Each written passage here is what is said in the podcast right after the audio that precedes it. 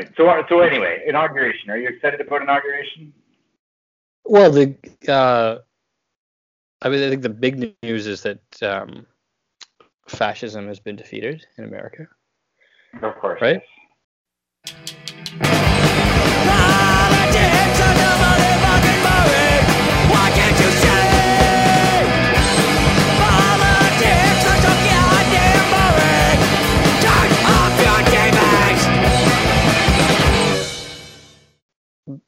because what I really wanted to do is kind of like a like a message to the whole like kind of MAGA people now because um, that's really I think the best word for who was there at the Capitol, this rampage at the Capitol. Would you think it's fair to say I'm I'm saying I don't think anybody knows what the fuck is going on. Yeah.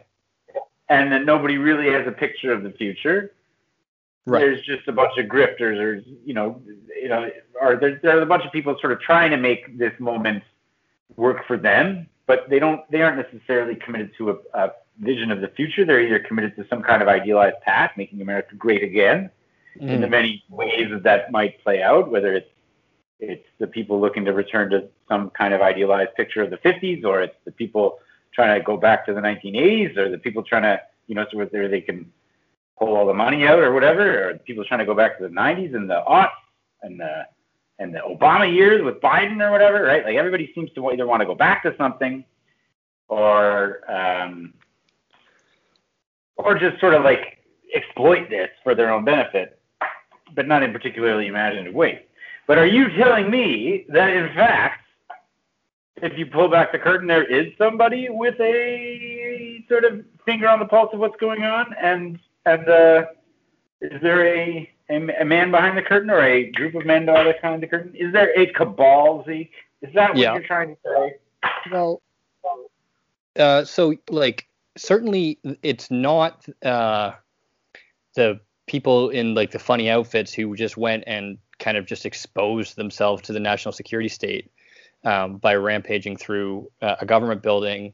Like those people are not directing their own kind of vision of the future. In Mhm. fact, they're acting a lot like uh, they've been programmed.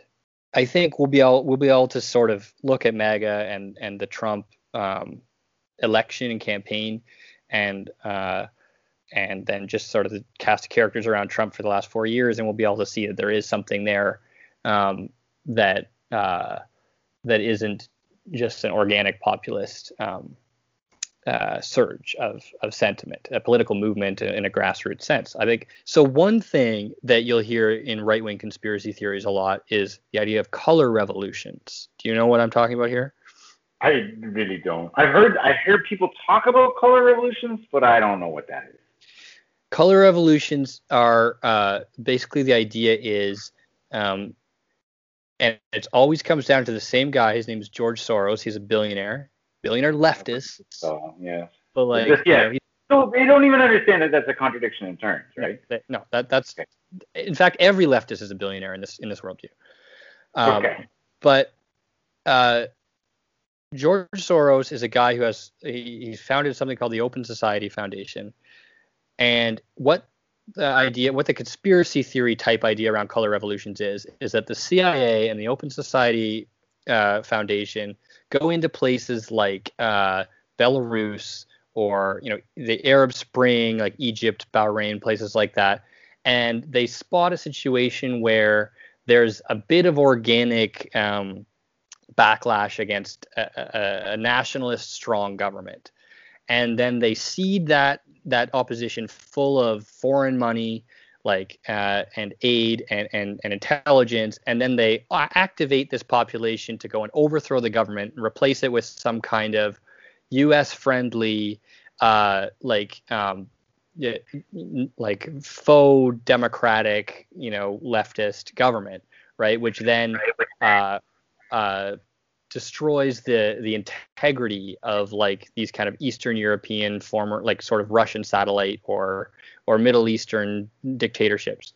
Um, the right wing uh, hates this idea, and like Alex Jones, like from Infowars or Breitbart, or they like the, this is where you'll get these kind of news stories. Is that you know it's never uh, a genuine uprising. It is. These are like these are these are overthrowing of right-leaning nationalist sort of um, old school, basically fascist kinds of governments in favor of that are sort of like like on the left we would call those uh, astroturfed, Yeah. right? So, but they they they call them color, color revolutions. Yeah. like it's Like, a fake grass. This is a fake revolution that's funded by billionaires yeah. for the interest of billionaires. That's Mhm. the idea. So like what we call a tea party. Yeah. Globalists, right? Like Alex Jones always uses that word, and the right wing conspiracy nuts always use that word globalists. It's like, you know, they're not they're not capitalists because capitalism is good. They're globalists. They want to like control the world. That's what we say about the Tea Party. Like they're not a real. That's what we say about MAGA or whatever. They're not really a grassroots group. They're you know there might have been some grassroots people at the beginning, but now it's all funded by the Koch brothers, and there's these think tanks that pump out the papers, and you know now Yeah. you just get their. And I mean-. Again, like the color revolution, if you kind of remove the conspiracy element of it, it's n- normally not that secretive, and like it's all true. Like it does happen. okay. That's what the CIA has been doing since you know before the Cold War. George You Soros good at. Yeah, no, I mean like this is how the United States conducts its foreign policy.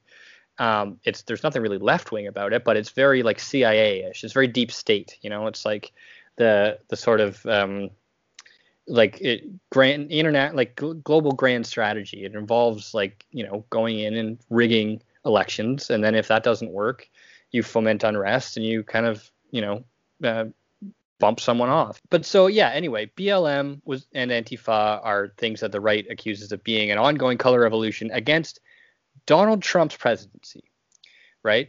To remove his legitimate, popularly supported uh, MAGA regime from power and replace it with a globalist supported international capital regime of But Joe Biden. exactly what's happening. Yeah, exactly. Right? Isn't this convincing? Okay. So like, um, okay, so like, and and and that's that's the MAGA worldview, and and it has come to pass essentially, as you point out. Although that's not what happened with last summer's protests. I mean, the No, yeah, those are those are those, those are that that that's how that's exactly how the narrative twists things, right? So like, yes, it does seem like you know probably this could be engine like this is so beneficial for certain like outcomes that maybe this could have been engineered. So, so okay, I I so the thing that's true about all of this is that yes, the people that they say are winning are winning, but they were already winning. Like Donald Trump is is those people too. So we were just saying that like uh the the kind of the the discord and the unrest and this you know civil violence and stuff in my estimation anyway uh it, it doesn't need to be created i think there's enough like kind of conflict and and craziness going on organically that that you can have social movements pushing back against their governments but that doesn't mean that there can't be that there aren't uh extremely powerful like unseen forces that are able to manage those conflicts and manage uh, like a, a movement that is potentially there to, to to to go and attack you know kind of conventional governments.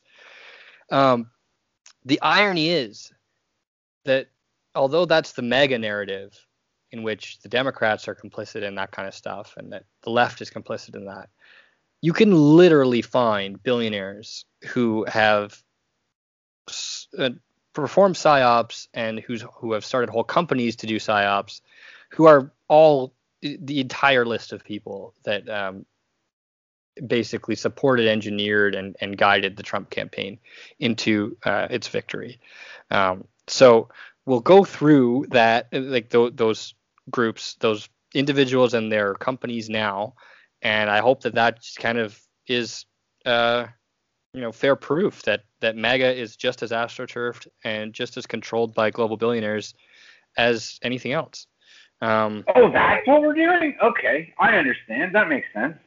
So what we're doing is we're mapping out we're we're mapping out a counter narrative Yeah. to the MAGA narrative. Okay. Got so it. we're what we're doing is we're saying it's not that George Soros and the Clintons aren't there doing their thing, but it's really stupid to support Trump instead because I can literally point you to the people who are doing that with him too.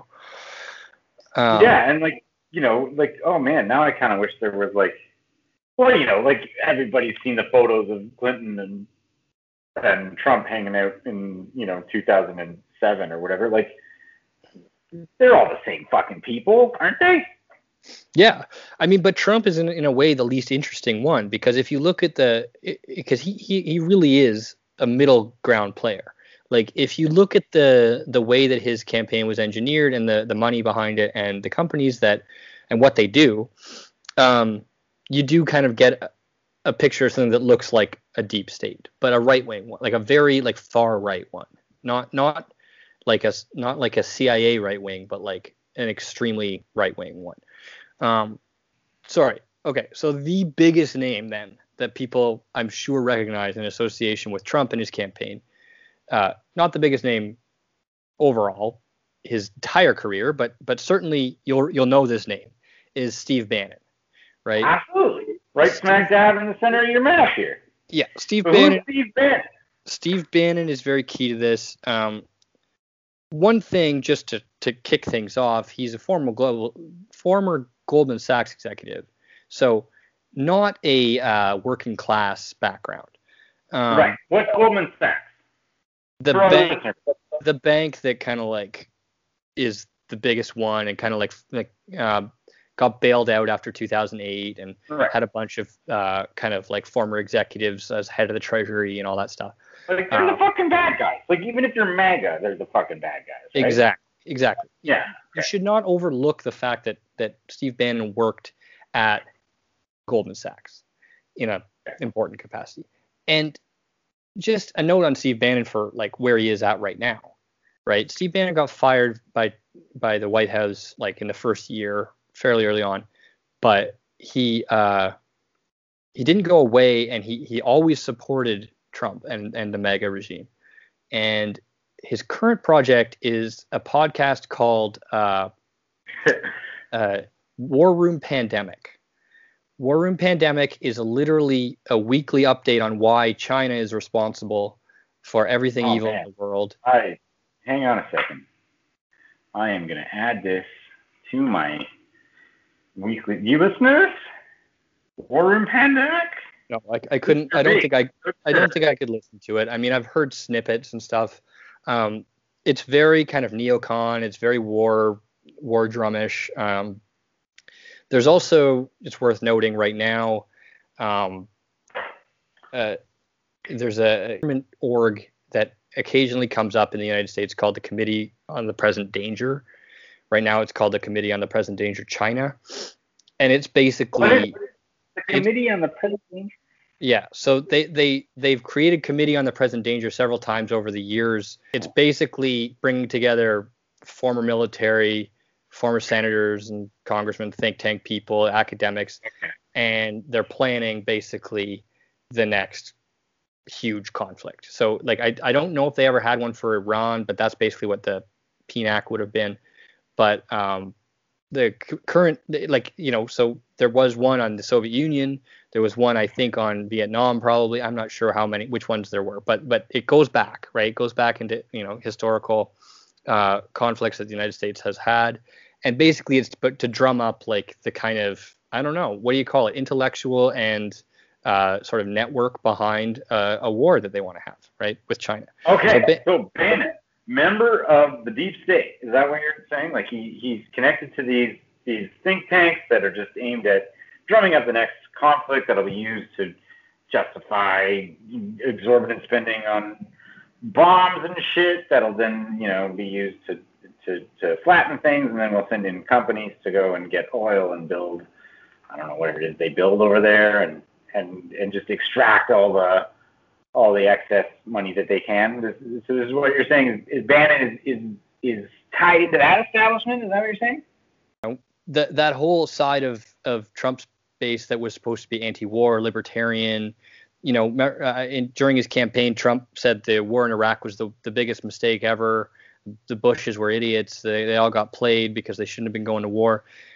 You know, that's it, th- yeah. Th- this is what this is what Bannon's about is is is starting a war with the like the least beatable uh, enemy in the world.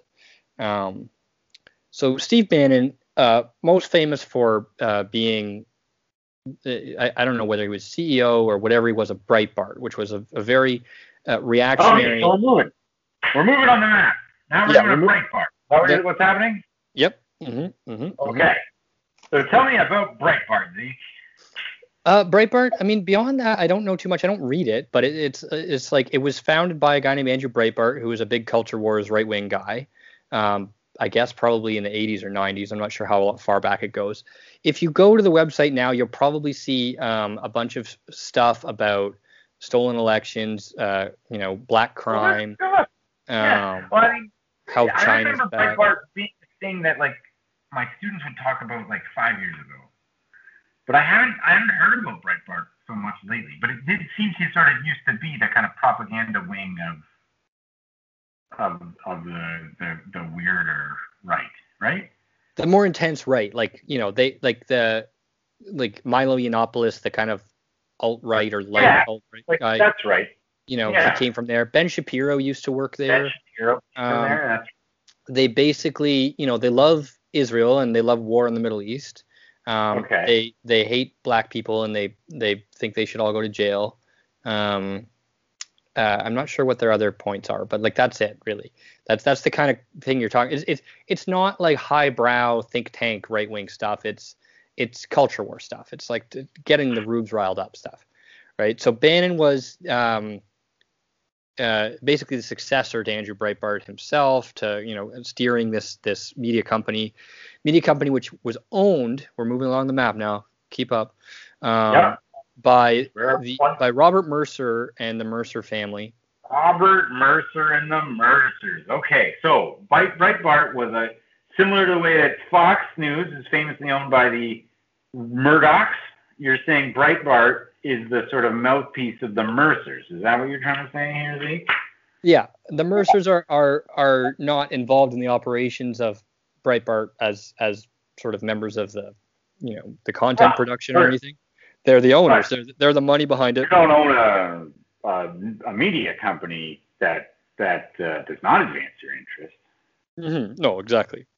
And and their interests are not simply, you know, we don't we don't just get to that conclusion circumstantially. Um, the Mercers have a, a foundation that funds all kinds of stuff in the U.S. They they they paired with the um, Koch brothers for a while, um, but they turned out to be uh, further uh, right than the Kochs. So they they haven't really collaborated as much with the Koch brothers, um, and I think they're most of the Kochs are dead now, but um, they're they're less kind of purely libertarian and sort of neoliberal uh, and more kind of um, like like Awful. uh, kill the Palestinians, I guess. Like they they they seem to really like uh, Israel and um uh, and and like so Pompeo, for example, they was, just have like?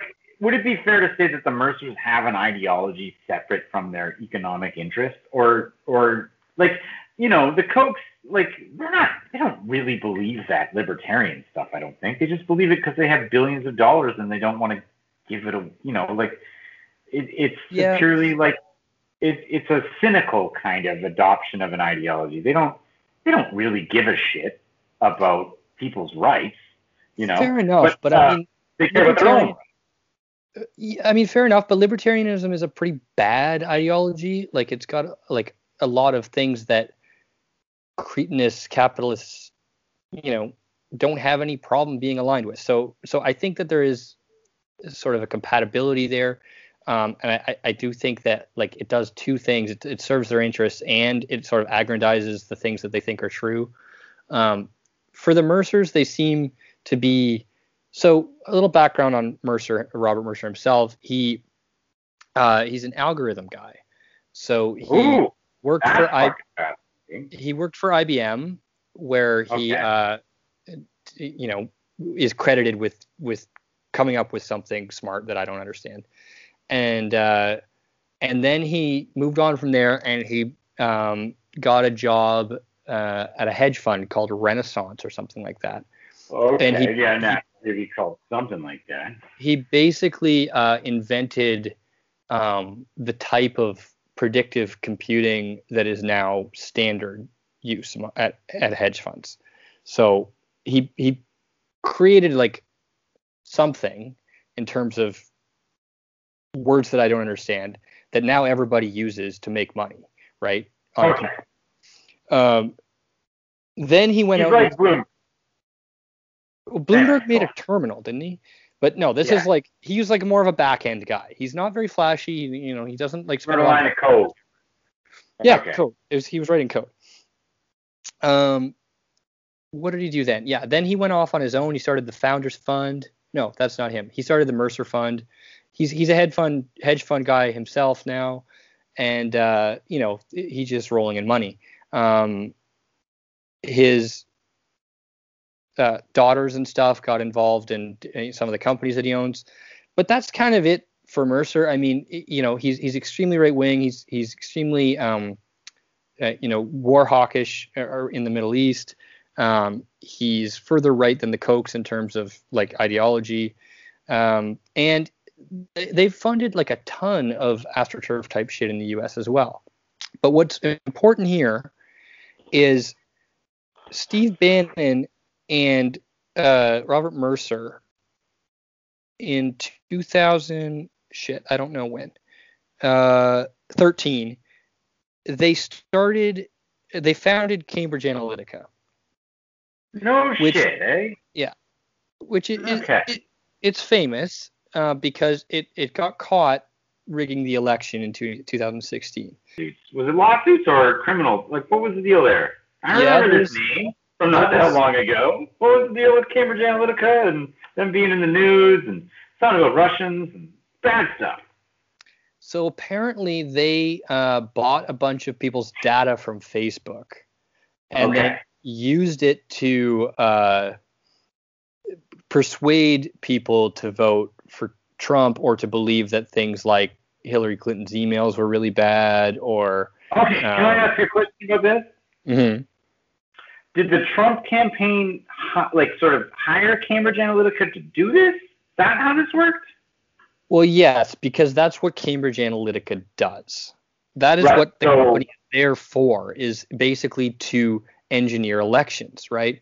That's not Well, you're calling it engineering elections. They probably call it running a campaign or something, right? Uh, it's not. It's not really that far off from what they call it, honestly. Um, so interesting thing about Cambridge Analytica, its parent company SCL Group is uh, a British company that's existed a lot longer.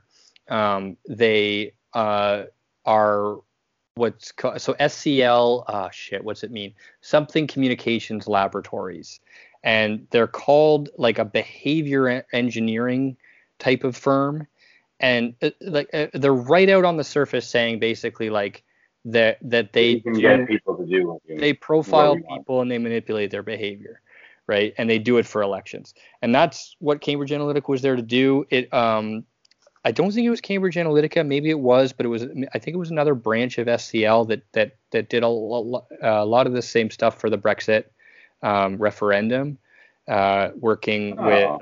working for like the leave or sorry the uh, yeah the leave dot dot uk or you know all these different kind of shits that happen out there. Um, scl group uh, used to be called the private mi5 or mi6 whichever is the real one. Um, so basically they are an intelligent a private intelligence company that uses uh, that has moved into using data in order to um, uh, influence uh, things for their clients, which are generally campaigning politicians. And it's funny if you look on their Wikipedia, it's mostly places like uh, like Saint Vincent or like Trinidad and Tobago. Like it's not like they, they really shot for the moon in 2016 because they got involved with uh, way bigger profile things than they'd been doing in the past. Although Duterte was another one of their clients. Um, so Oh, okay. That's interesting. So, I mean, that's just characteristic. Like, I think well, you know, I don't, I don't think we need to get too far down this, this uh, sort of thing I'm about to open up. But it's like, like, if there was something that was interesting about the Trump campaign or something, like, it's all these marginal figures in this big picture that you're, you're painting here of globalists and, and basically the interests of, of, of the establishment that end up getting a shot in the Trump campaign because they're cheap.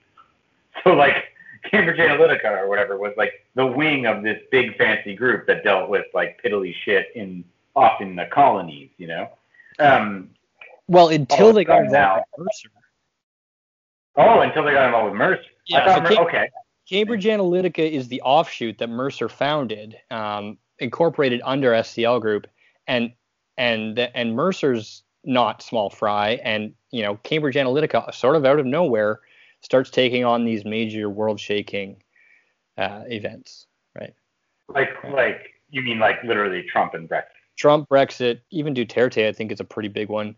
Um, you know, presidential. Like w- when I'm talking about Trinidad and Tobago, I'm talking about like the Treasury Minister. Like I'm I not see. talking about the presidential campaign of, of Trinidad and Tobago. I'm talking about something that you'll never hear about. Um, Okay. Anyway, so what we're talking about there is a you know a billionaire hedge fund manager who literally has uh, started up a uh, behavioral data manipulating election rigging company and used it uh, to uh, further the first candidate that has ever really espoused the same ideology as his own media company, Breitbart. So it's like it's not it's not really uh, a stretch to say that there's like you know somebody with more power and who understands the impact of uh, media and its and like sort of narratives and stuff is kind of sticking his hand in here and engineering things. Um, but we'll go on because it doesn't end there really. Um, Why don't we quickly see how our old buddy Peter Thiel is tied into all of this? So how, how is he connected into this whole big picture? Yeah, so I mean, part of it is, is tying Peter Thiel to Cambridge Analytica is more of a reach than some of these other things. I mean, he's not uh, uh, on the record actually working uh, with you know some of these figures directly, but Peter Thiel's Founders Fund uh, is is what like if you've ever seen The Social Network, the movie, it's what got Facebook over the hump to become a company. Like he he invested in Facebook and he currently sits on like the board of directors or something. He's a His Facebook. money comes from PayPal, right? That's right. Yeah. Uh, Peter Thiel is is a Him and Elon Musk or the PayPal dude. him and Elon Musk. They're the PayPal mafia. They they um you know they branched out. I don't think they've worked together ever since, but they're they're two kind of Silicon Valley guys. And Peter Thiel uh, has gone his own direction. Um, one of the things he's done, probably the most famous things he's done, is invested in Facebook, which has been a big big, big paycheck for him. Um, but like, kind of the most sinister thing about him is that his, he he owns uh, his company Palantir is essentially um, it does all of the surveillance, like not all of it, but like it is the company that that handles surveillance for many um, uh, of the state uh, agencies like the CIA, the NSA, ICE. They have contracts with Palantir, and Palantir is reading your mail. It's you know tracking your movements, and nobody really knows how, what to what extent Palantir is able to sort of spy on people. The way that the Shit. intelligence state has gone has been that much like the army a lot of things or the military a lot of things are done by contractors by companies private companies and palantir for the most part is that company. They recently sued the pentagon because they couldn't get a contract and they won the deal. They won the lawsuit. So now they got a, that contract because it was bigger than any private contract that the pentagon was able to lease out. I think it was the pentagon but some fucking crazy thing. So that's Palantir. That's Peter Thiel, and um, the connection to Cambridge Analytica is that Cambridge Analytica, as I mentioned before, used Facebook's data to uh, to, to influence people uh, in this sort of election, right? In in the 2016 Trump Trump campaign. Oh, that is a pretty weak connection. you think that's a weak connection? okay. Huh? No, I don't know. I mean, I, I think it's uh, it's a connection. Yeah, they use Facebook data. Yeah, they use Facebook data. Facebook. Okay, I so gotcha. whistle. Okay, so let, let, let me let me uh let me sweeten the sweeten the whatever it is a little bit more. Sweeten the pot here. We're getting a so- little Charlie Day. Let me sweeten the pot a little bit for you. Let me see if, Okay. let me see how, how this makes you feel. Okay, so the whistleblower uh, uh, Wylie, Christopher Wylie, who who kind of uh, exposed Cambridge Analytica for what it had been doing. Uh, he was he worked there. Um, he uh, essentially said that there was uh, some off the books connections between Pan- Palantir and Cambridge Analytica that Palantir consultants were coming over and that it was actually at the advice of a Palantir consultant that they designed an app uh, to survey people on Facebook. I think it was on Facebook, or it might have just been directly from the campaign, and then harvest that information, which is what they primarily used um, for gathering data. But that's something that Palantir denies, right? So it's it's it's not like this is connected like kind of um, by who's on what board of directors but there's allegations here that came out and christopher wylie testified in front of like a senate hearing or something like it's a pretty big you know high right, profile but testimony Okay, that that's better. That's better. So the point the point is though, right?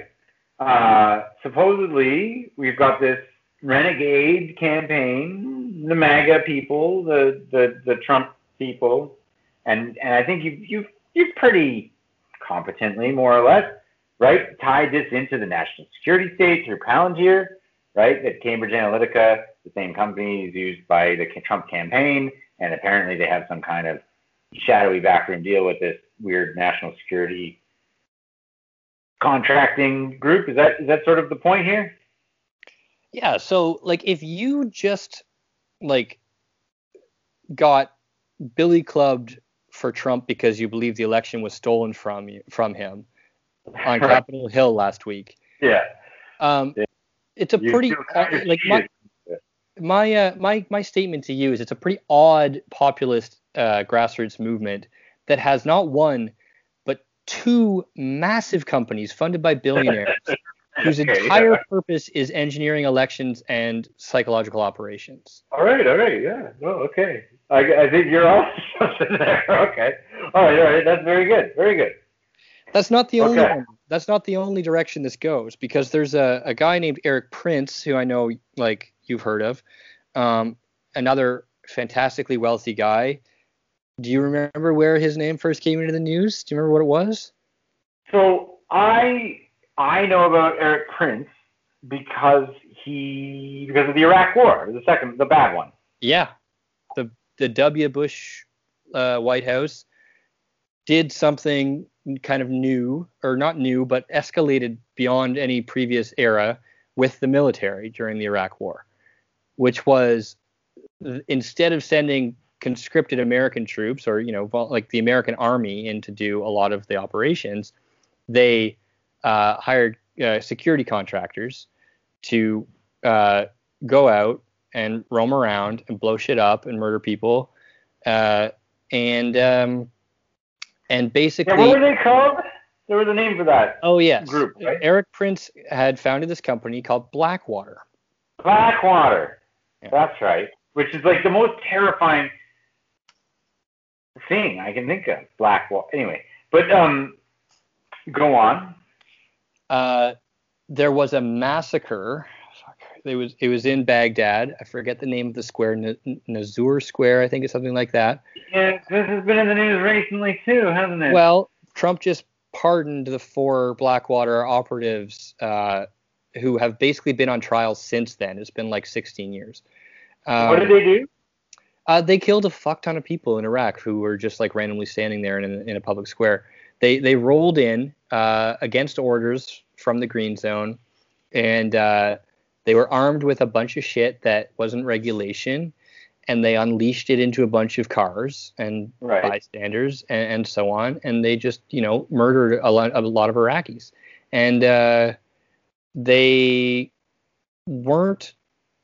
I mean, it wasn't like that happened every day, but they they weren't that big of a of a uh, difference from regular Blackwater operations. And of course, Blackwater is not the only one of these contractors.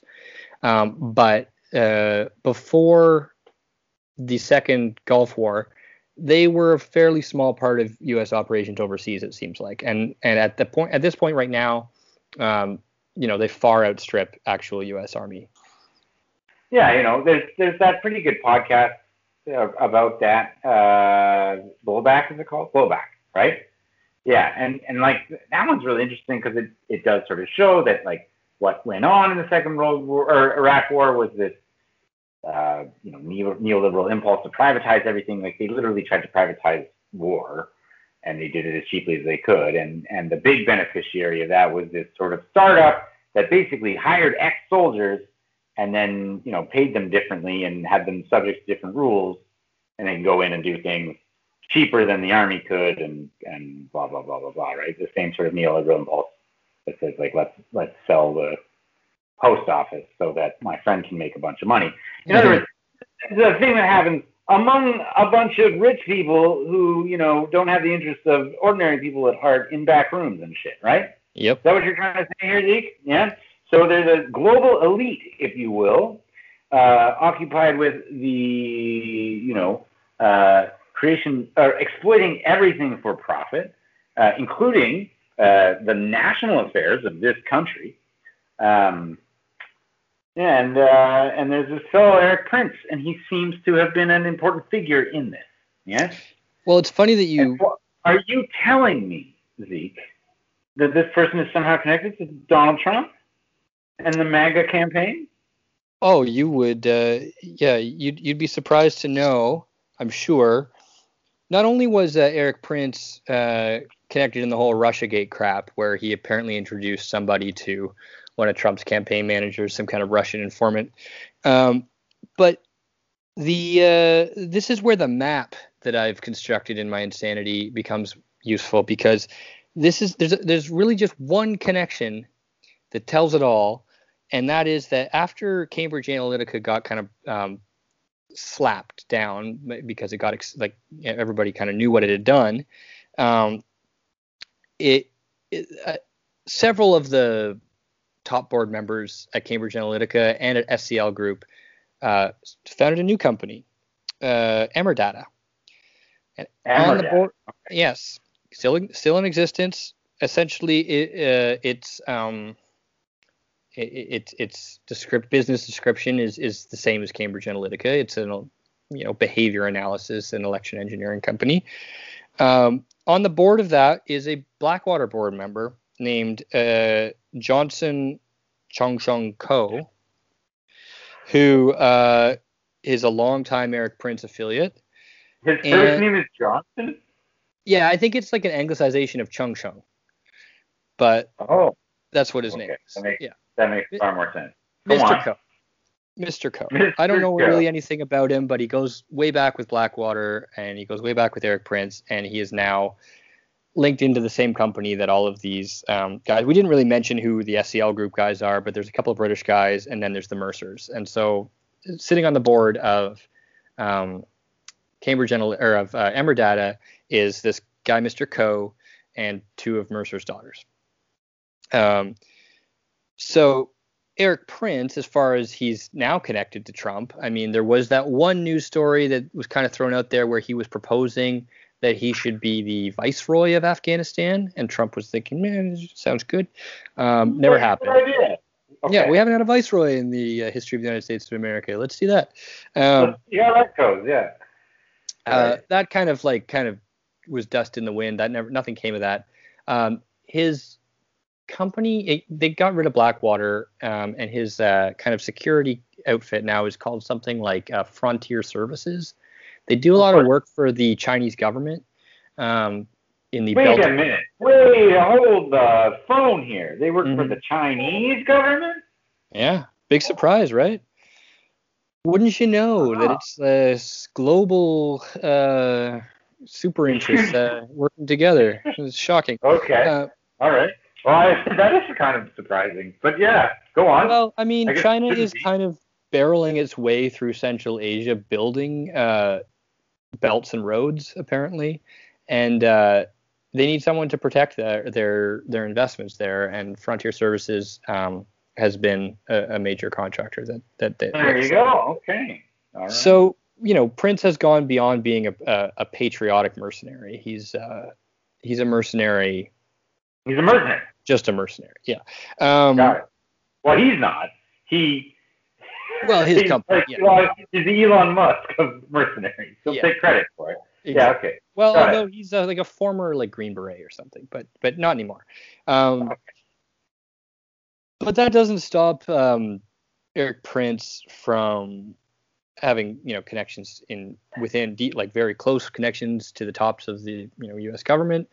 MAGA, the ultimate populist, uh, you know, libertarian, self self uh, nationalist, patriot, whatever uh, movement. Um, Yeah. Anyway. Mm. elected uh, elected Donald Trump, and Donald Trump appointed um, Betsy DeVos, Erik uh, Prince's Oh, sister, uh, to his cabinet uh, for education. Um, and uh, She did a wonderful job. Bang up. Well, she's spent her entire life pushing for deregulation of the public school system so that charter schools can take over some of that slack. She's a charter school diva of some kind. She wants to create more space for charter schools. So her whole goal um, in this in this position was basically to privatize education. Um, but uh, what I find the most interesting about this is like Trump's, especially like the first few years of Trump's, um, you know, administration was just shakeup after shakeup of cabinet member. Like people would betray. Yeah, she lasted the whole fucking time, didn't she? That's she lasted until like like last week. She only Yeah. she's gone now is she quit because of the thing on Capitol Hill. So Betsy DeVos was in the Trump administration for four years. That's Erik Prince's sister, and it's and it's a rare move. Like Like that guy, the fucking the national parks guy didn't last that long. Like well, like look how quick Jim it's Mattis was nobody Look how quick yeah. like you know all of these like top generals like got the boot. Um, you know all these people who are like long term, long time like deep state CIA masterminds and everything. They're all gone, but he didn't touch Betsy DeVos's position. Um, so I think so it, Go on. You think? Well, you were about to tell me why, and I just asked why. Well, I mean, I think it show it just speaks to the influence that um, that that her and uh, Erik Prince and their network have over um, over you know who who, who Trump uh, over what Trump is doing and and I think or has been doing, and you. So I was gonna kind of also point out you mentioned um, that Blackwater was kind of like a startup. Uh, when they they started to get contracts and more more and more contracts during the uh, war in Iraq. Um, but it's a bit of that would be a bit of a misleading way to put it because the Prince organization uh, goes way back. Um, they were uh, so Erik Prince's father was a huge Republican donor uh, going back to Reagan. He was like a fundamentalist Christian and one of those moral majority types who uh, put dumped a lot of money and influence into the Republican Party when they went kind of evangelical. Um, they and he sort of uh, I, I forget kind of everything I've read about his father, but um, his sister there uh, married into the DeVos family, and the DeVos family is another major Reagan era Republican donor, very far right. They're um, their family made their money off of Amway, the like peer, like the uh, kind of like uh, multi-level marketing thing. Um, it's kind of like selling people Tupperware in their basements and stuff like that. Um, they're extremely like they're basically arch capitalist right wingers. They're trying to turn America into a multi-level marketing scheme with every possible uh, avenue they have. So basically, what you have is Betsy DeVos, in the same way she's trying to private, privatize education, Erik Prince has for 30 years been trying to privatize military operations and is now moving into intelligence, um, as we can see with Emerdata, uh, surveillance, and so on. Um, Peter Thiel has been privatizing CIA, NSA, Pentagon, and um, the Mercers and you know Steve Bannon have been privatizing the kind of dissemination of ideology um, and the control over populations in order to get them to vote for you. So basically, the same thing that propaganda used to be done in house is now being done, obviously, on the internet. Uh, so all of these major um, supporters of MAGA are, in fact, um, uh, politically engineering a very similar agenda, which is basically the privatization of various things, usually associated with the state. The biggest things associated with the state, really, military, intelligence. I mean, that's like the last one left, really. Mhm, exactly. Oh, yeah. The, the Yeah. only Keynesian econ- economy left is is the U.S. military, and um, you know that's what they're targeting. Um, it's suspicious to me that a anti-war president like Donald Trump uh, would appeal to these people. That a populist, like you know, untouchable, and like integrity guy like Donald Trump, who only has America's patriotic interest at heart, would be influenced by these people or bring them into his circle and give them cabinet positions, offer them huge contracts. Peter Thiel, by the way, uh, just rolling in um, CIA and Pentagon contracts at this point. So um, that's my, I guess that's the that's the summary right there. I think we're, I think we've made it through the map. I Um, think we did it. there has been a color revolution going on, and it's not really very left wing. It's uh, it's it's arch capitalist and very kind of easy to spot. Like it's it's not none of this stuff is really shocking. I mean, you do have to read who works where and crap like that, but you know, it's uh, I didn't come to any conclusions that I didn't think I would. It's just yeah, this looks like um, it looks like uh, for an interested guy, it would take about uh, 25 minutes in the Wikipedia to do this. Oh yeah, most of it's most of it's there on Wikipedia. Um, some of it's there, like you know, the New York Times uh, was one that I went a little deeper into just to see like the Palantir and, and Cambridge Analytica connection.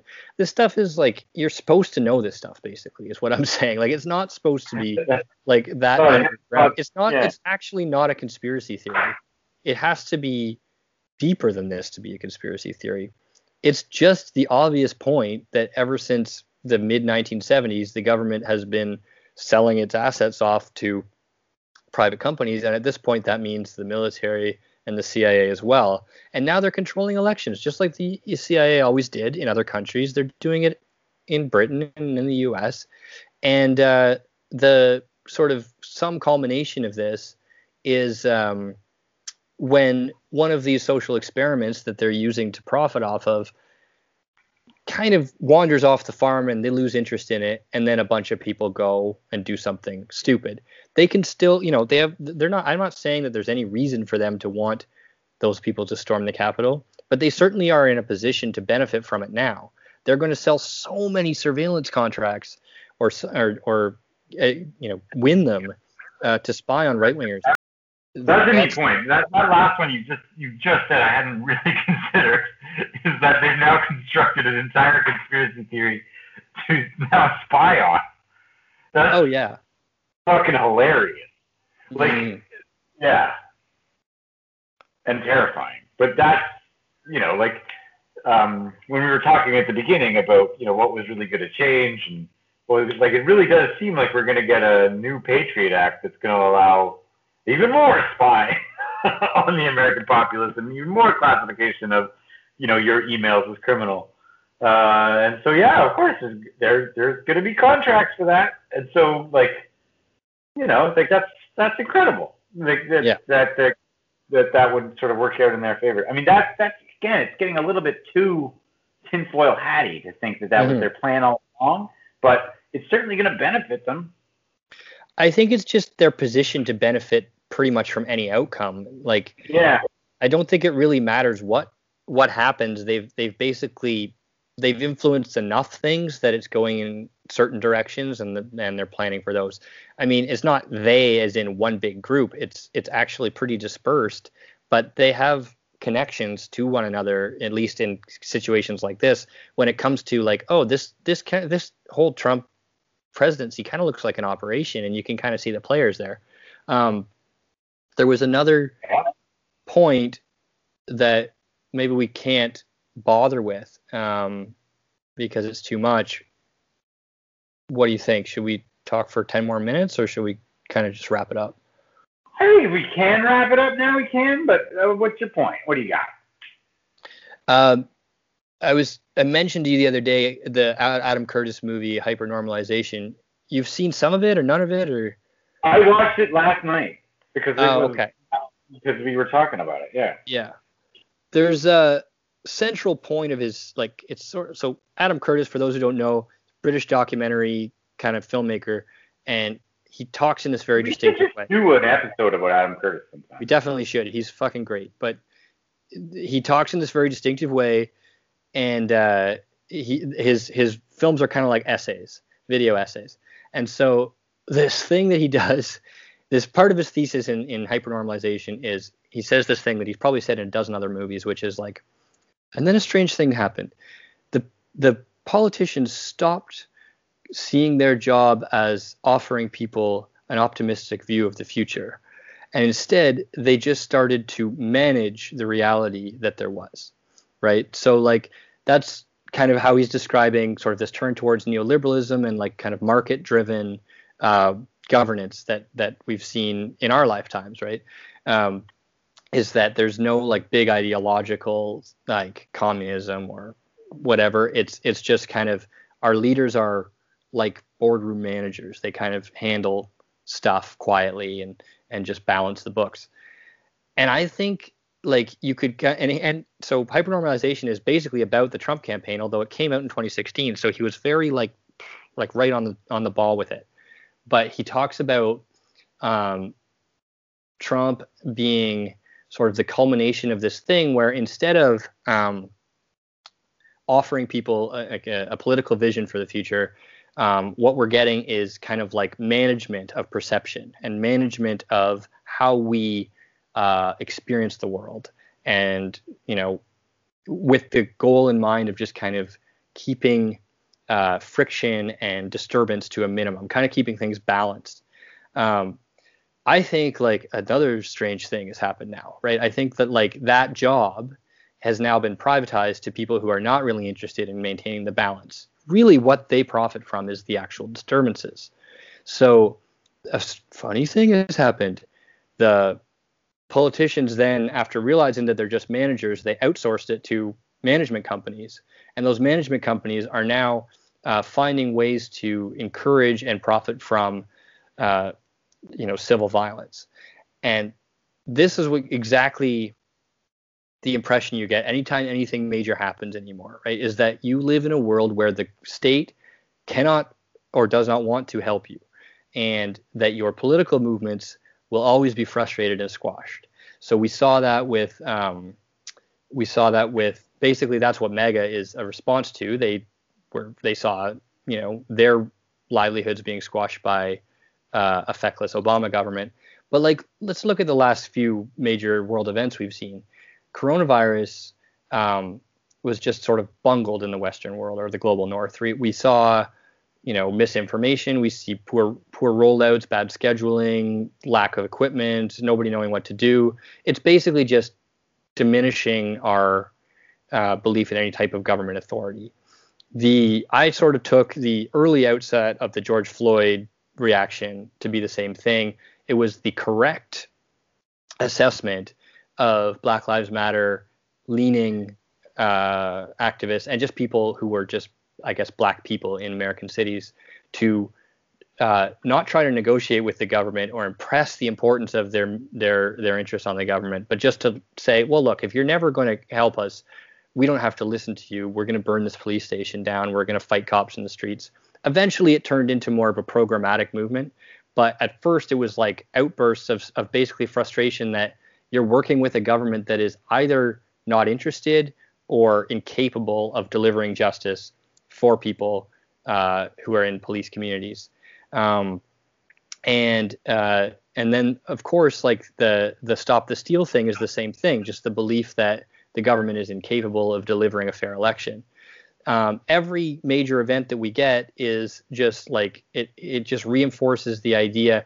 Oh, and the other one was like uh, the big sort of movement behind Bernie Sanders, which got a lot of like kind I of didn't get it. buy-in from people and a lot of people investing their own time and energy into it basically just fizzled and went up in smoke because the powers that be decided they didn't have any space for that. So you can organize, you can try and influence um, uh, the government and make it do something. It won't. You can lash out, but you can't uh, impact it. And that leads you to believe you live in a, and, and then if a crisis happens like coronavirus, the government's just going to drop the ball. So it leads you to believe you're in a world where there's nobody really in charge that can do much about it. If Yeah, that, and then nothing will ever change, and it'll always just sort of be mediocre and shitty. Mhm. And so you don't have any expectations that the government will actually be able to help you and, and so on and so forth. And so, yeah, it's managing the perception of reality and, and uh, yeah. So Yeah. go on.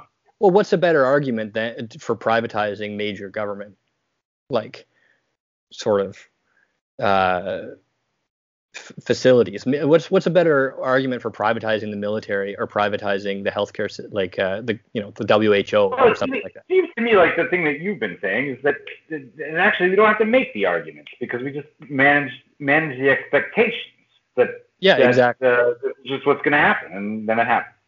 Yeah, like if if you if you've lived through a world in which um, the police are run by corrupt governments, the healthcare system is incapable of protecting anybody, the military is incompetent unless it's filled with um, contractors. Are you going to put up any kind of fight when some company just steps in and say, "No, I do this now"? Like, you know, you don't vote on what we do in, you know, the education system we just implement it and you decide whether to buy or not right I mean, that sounds very familiar. So yeah, Yeah. That, that is that is reality, right? Like that's Yeah. Uh, yeah. So this this this heightened sense that everything is fucked up and that everything's sliding out of control i think is like it's not wrong but it's also like a way it's like a sales tactic i guess.